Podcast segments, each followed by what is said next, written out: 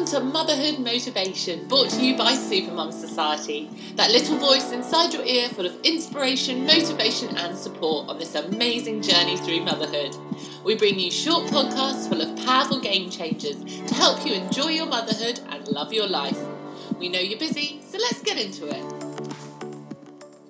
It's no secret that I'm a bit of a time management addict. This came from the realization that when my mum got sick, I suddenly realized life was short. Something could happen at any moment that would mean the time I'd had was all the time I was going to have. I wanted to make the most of my everyday because that was my life. Your everyday is your life. It's not these one off big events, it's your every day, which lead to your every week, which lead to your every month, which lead to your every year, which leads to your life. I wanted to manage the time within that so much better. Now, some people think, oh, that means like cramming your time full of things and getting loads of things done.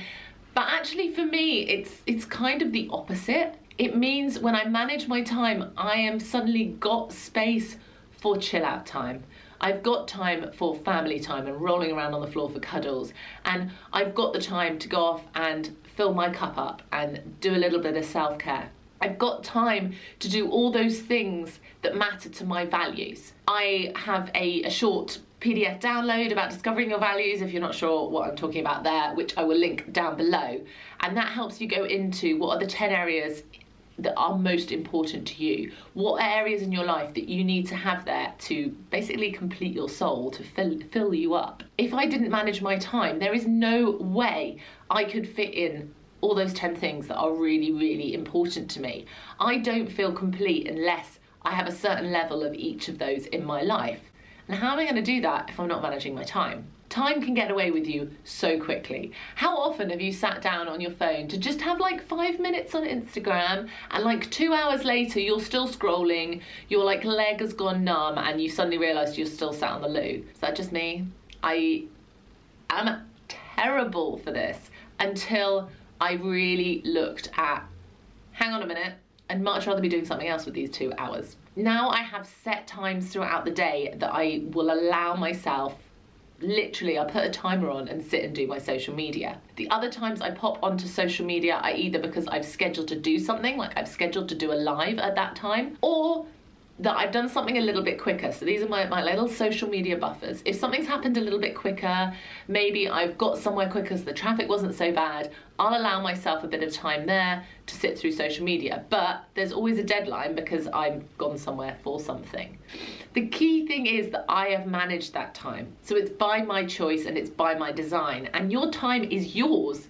Of course, it should be by your design and your choice. There's even areas of our lives where we're being dictated to by other people where it's not completely necessary. If there's something in your everyday life or that happens maybe once a week or something that isn't at a time that suits you, or that it takes too long, take a look at it and see if there's another option. This may be that there's a class that you go to, but actually it means travelling in rush hour. Is there another time you could be doing that class and so you're travelling in quieter traffic? Or a different location that means you could just walk down the road instead of having to drive half an hour? These things are really worth looking at. I've managed to claw back so much time by looking at the problem areas, the areas in my life that are sucking out time, and go, whoa, this thing is not worth that time investment. How can I fix it? I'm a big fan of time blocking. I've done a video on that that I'll link down below. I talk about it a lot. Uh, we've done things in the Facebook community group about how to manage your time and time block out so much better and really get a grip of where is all your time going. In the meantime, Google Calendar for me is an absolute game changer. And I was someone that loved paper, but moving my diary into that digital format and all the features that Google Calendar offers, just really took my time management to a completely different level. This isn't in any way sponsored. I would love to one day be sponsored by Google Calendar because I do mention them a lot. If you've watched my other stuff, I feel like this is coming up a lot. In the end, time is not refundable. It we don't get any money back for the time we've wasted. We don't get any time back for the time we've wasted. So it's time we got a grip of ourselves and our time. Thank you so much for joining us for this episode. And if you have enjoyed it, please hit subscribe so you don't miss out on any in the future.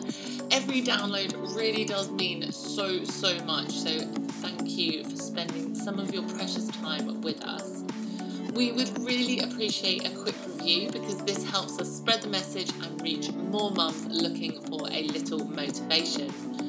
For a whole host of free game changing resources, head over to supermumsociety.com forward slash resources or connect with us on Instagram. Our handle is at supermumsociety. We look forward to connecting with you on this amazing journey through motherhood. And remember that being a supermum is all about being the mum that you want to be.